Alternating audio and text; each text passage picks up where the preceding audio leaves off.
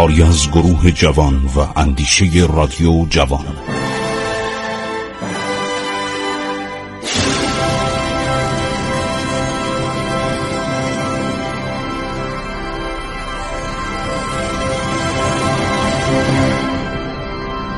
بسم الله الرحمن الرحیم. به نام خداوند بخشاینده مهربان من خسرو معتزد هستم. در برنامه عبور از تاریخ با شما دنباله وقایع مربوط به سالهای پس از مرگ فتلی و آغاز سلطنت محمدشاه رو براتون میگم. خیلی مهمه چون آغاز استعمار بیشتر یعنی سلطه استعمار انگلستان از این زمان شروع میشه که مال ما چه مشکلاتی با انگلستان داشتیم و بر سر یک استانی به نام هرات.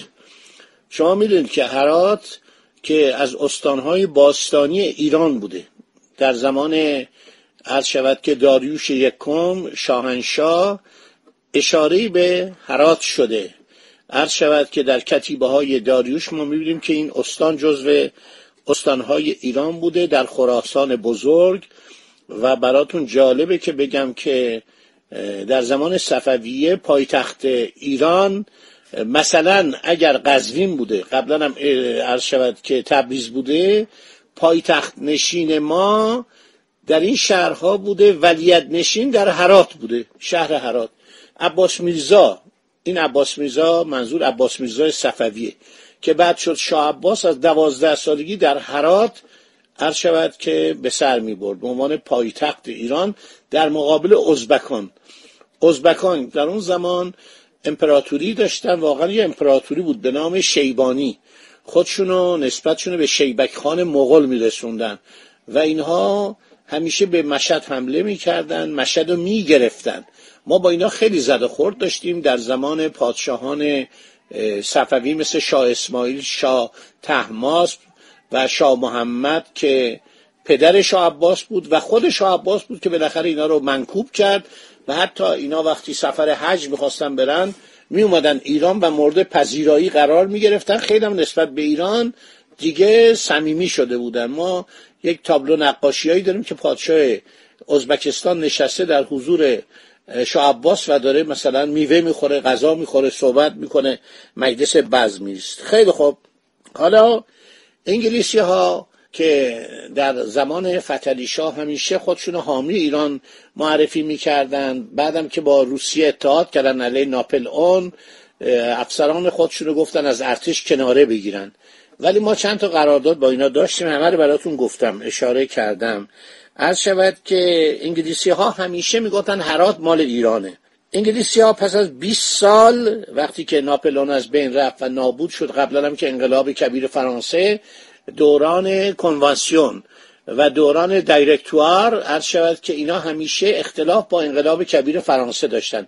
و حدود 40 50 هزار نفر از فرانسویان پناه برده بودن در لندن زندگی می‌کردن که منتظر بودن که ناپل اون شکست بخوره و لویه 18 هم برگرده و بیاد در پاریس بر تخت سلطنت بنشینه. این اومد نشست بعد از صد روز ناپل اون رو تبعید کردن به جزیره الپ در مدیترانه. حاکم جزیره شد و خیلی با احترام باش رفتار می‌کردن. ناپل اون بعد از یه مدتی برمیگرده فرانسه و دولت فرانسه یعنی دولت پادشاهی بربون دستور میده که اینو منکوب کنن سرکوب کنن ارتشیا زیر بار نمیرن. ارتشیا به خاطر اینکه ناپل اون در جنگ های بزرگی اینها رو برده بود به اطراف دنیا اینا عرض شود که در مصر جنگیده بودن در اسپانیا جنگیده بودن در روسیه جنگیده بودن. واقعا در 68 جنگ در اروپا شکست نخورده بودن و پیروز شده بودن. جنگ های معروف این بود که استرلیتس و ایلو عرض شود فریدلند و جاهای دیگه. اینا از ناپلون استقبال کردن. ناپلون اومد صد روز بر تخت سلطنت بود.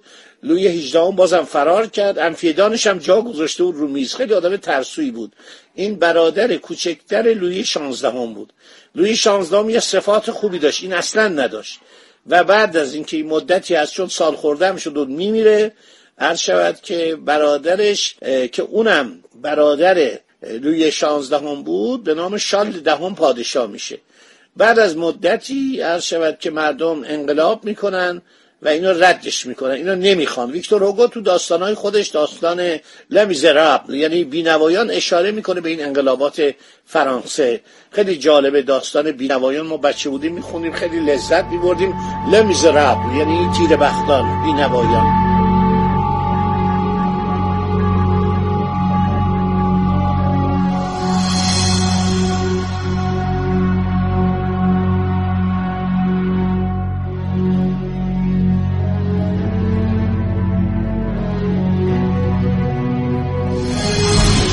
هر شود. حضور انورتون که شال دهم هم برکنار میشه و سلسله بربون میره به سلسله اولعان پسرمو اینا بودن.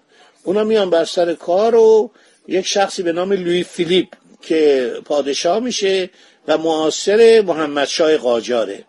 حالا ما در جریان جنگ هرات می‌بینیم که سفیر ایران میره و مورد احترام لوی فیلیپ اولعان قرار می‌گیره. بعد از مدتی مردم علیه او میشورن ایشون هم برکنار میشه فرار می‌کنه میره لوی فیلیپ و مردم میگن ما لوی ناپل اون می‌خوایم. لوی ناپل اون برادرزاده عرض شود ناپل اون بزرگ بوده. مادرش هورتانس بوده نادختری ناپل اون یعنی دختر جوزفین زن اول ناپل اون که طلاقش میده. برای اینکه می‌خواست یک شاهزاده خانم اتریشی رو بگیره به نام ماری لوئیز و از او صاحب بچه بشه ولیت بشه که سلسلش پایدار بمونه. ناپلون جزو گارد ملی فرانسه بود بعد وارد ارتش شد. از گارد ملی رفت ارتش. در درجه ستون یک کمی کم کم کارش گرفت و به درجه سرتیبی که رسیدی همه کاره بود. یعنی یک ژنرالی بود که حتی اینو مصر فرستادن که با ارتش انگلیس در مصر و سوریه جنگید موفقیت هایی به دست آوردش ولی خب بالاخره فرانسه خواستنش چون فرانسه خیلی غرق آشوب بود. ایشون اومد اونجا. یه حکومتی درست کرد به نام حکومت کنسیله کنسوله. کنسوله یعنی سه کنسول اداره می‌کرد مثل روم قدیم. بالاخره لوی 18 هم عرض شود که وقتی ناپل اون به جزیره سنتلن تبعید میشه برمیگرده بر تحت سلطنت مینشینه. اینا به ما مربوط نیست. ولی با سیاست ما کار داره. با دولت ایران کار داره. برای ایرانی ها احتیاج به نظامیگری و اون آداب ارتش و سپاهیگری و توبخانه فرانسه داشتن. مدت اینا با ما بازی کردن رهامون کردن. انگلیسی ها اومدن جای اینا رو گرفتن. تصادفا انگلیسی ها خوب رفتار کردن. حدود 24 تا توپ به ما دادن. یه سری افسر و سرباز اومدن از هندوستان کمک کردن. برای اینکه اون موقع دولت عرض شود که انگلیس سیاستش بود از ایران حمایت کنه در مقابل روسیه که متحد ناپلئون بود. بعد از یه سه چهار سال هم بیشتر طول نکشید. بعد دولت روسیه از ناپلئون روی برگردان. الکساندر اومد و با انگلستان اینا اتحاد شدن این وسط ما سوختیم ما نابود شدیم.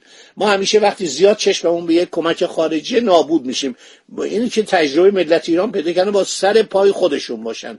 باید یه کاری کنن که خودشون باشن. اگه ملت ایران عرض شود که به امید آمریکا بود اینا تمام وسایلشون و یدکیاشون رو به ما ندادن هواپیما رو ندادن تانگا رو ندادن موشک اندازا رو ندادن. ملت ایران فراهم کرد. مردم ایران بعد از انقلاب اگر چشمشون به آمریکا و انگلستان بود میباختن.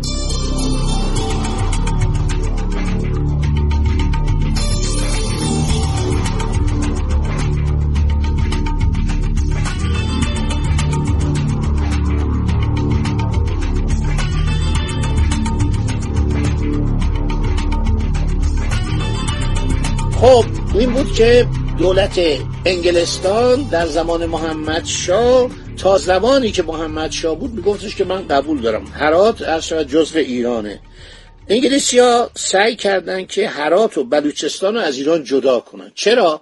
برای اینکه بعد از ترکمانچای سیاست عرض شود که دولت روسیه تزاری در ایران قوی شد تجارت ایران کشتیرانی در دریای خزر قرارداد کاپیتولاسیون و اون همه تحمیلاتی که بر ما روا داشته بودن دیگه ایرانی ها ضعیف شده بودن. اصلا نمی‌تونستن با انگلستان بجنگن.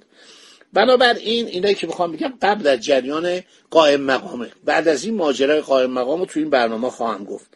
گرفتاری فتلیشا در جنگ با روسیه مدتی مانع شد که به مسئله افغانستان توجه کنه. امیر هراد از این وضع استفاده کرد دو بار در سالهای 1805 یعنی همون موقعی که ما با روسا غرق جنگ بودیم. 1817 از پرداخت خراج سالانه به دولت ایران خودداری کرد. یک جایی بود به نام قوریان قلعه قوریان یه سلسله ما به نام قوریان در تاریخ بعد از اسلام داریم. به سیستان حمله می‌کنه امیر هرات فتلی شاه هر دوبار موفق میشه هرات رو به وسیله سپاه خراسان تسخیر کنه و فیروز میرزا رو وادار به پرداخت قرامت و خواندن خطبه به نام خودش بکنه. اسم این شخص فیروز میرزا بوده. در سال 1233 هجری قمری 1818 میلادی محمود شاه امیر افغانستان که مدتی گرفتار شورش برادر شجاع الملک بود در زندان به سر می بود. او به کمک فاتح خان رئیس طایفه بارکزایی. خیلی معروفن. محمد زایی و بارکزایی ها خیلی معروفن. توانست از زندان فرار کند و تخت و تاج از دست رفتش را تصاحب کنه. شجاع الملک به لودینیا لودایانا. لودایانا یکی از همون روستاها بوده. تبعید کنه. شاید این مردی که نوشته تاریخ انگلیسیه اسمو نتونسته خوب بگه. محمود شاه با تسلیم شدن فیروز میرزا به ایرانیان مخالف بود. وزیرش فاتح خان را معمول تنبیه امیر حرات کرد و وی فیروز میرزا را دستگیر نموده به کابل فرستاد. به دنبال این واقع خوانین خراسان نیز تحریک شده بر ضد شاه قیام کردند و خان خیوه را اقوا نمودند که به خراسان حمله کنه. ما مشکل اینجا داشتیم. یه دفعه فتیخان افغان حمله می‌کنه. یه دفعه شخصی به نام فیروز میرزا حمله می‌کنه. حالا نوبت عرض شود که محمود شاه افغانیه. فتلی شاه حسن علی میرزا فرمان فرما. والی خراسانی همون کس که صحبتشو داشتم می‌کردم و که عرض شود که اسمش میشه شجاع و سلطنه آزم فتح هرات می‌کنه. میگه به پسرش میگه برو هرات رو بگیر. فتلی شاه شخصا در دست سپاه آزم کمک به او میشه. محمود شاه از ترس اینکه مبادا سراسر افغانستان به دست ایرانیان بیفتد از در اطاعت درآمد. با کور کردن فاتح خود را از انتقام فتلی شاه نجات میده. محمود شاه این کاری که می‌کنه باعث سقوط و از بین رفتن سلطنتش میشه. دوست محمد خان بارکزایی برادر فاتح خان به عنوان انتقام خون وزیر مخدول علیه عرض شود که محمود شاه قیام می‌کنه. پس از هشت ماه جنگ های خونین می‌تونه محمود شاه رو شکست بده خود سلطنت افغانستان رو به دست بیاره. محمود شاه به هرات که نسبت به او وفادار مانده بود پناهنده شد. امارت مستقل یعنی امارت یعنی به اصطلاح امیریه. هرات رو به دست آورد. پس از مرگ او در سال 1829 میشه 1200 عرض شود که 45 هجری قمری. هنوز فتلیشا زنده است. پسرش کامران میرزا امیر هرات شد و بقیه نقاط افغانستان میان رؤسای اشایر محمد زایی و سدوزایی یکی دیگه از سدوزایی تقسیم شد. اینا همینطور این جریان ادامه پیدا می‌کنه تا زمانی که ایران شکست می‌خوره از روسیه. انقاد معاهدات گلستان و ترکمانچای باعث میشه که باز هم این اشایر و قبایل شرق ایران علیه ایران شورش کنند. دست عمال انگلیسی در این شورش ها به وضوع مشهود بود. خب هر شود حضور اولتون که بین قبایل افغان اینا تبلیغ می‌کنن که شما سعی کنید از ایران جدا بشید. باقی صحبت ها بمونه برای فردا که بهتون میگم چه اتفاقاتی افتاد و چطور موجبات شورش در افغانستان شروع میشه. قبل از حتی مردن عرض شود که فتلیشا و عباس میرزا میراثش می‌رسه به محمد میرزا که میشه محمد شاه. خدا نگهدار شما با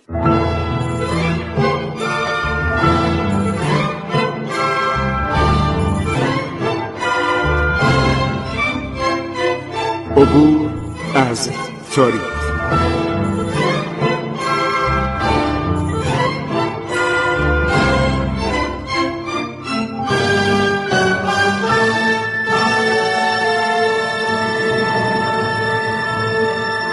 ایران با شکوه. سرگذشت ایران ما به روایت خسرو معتز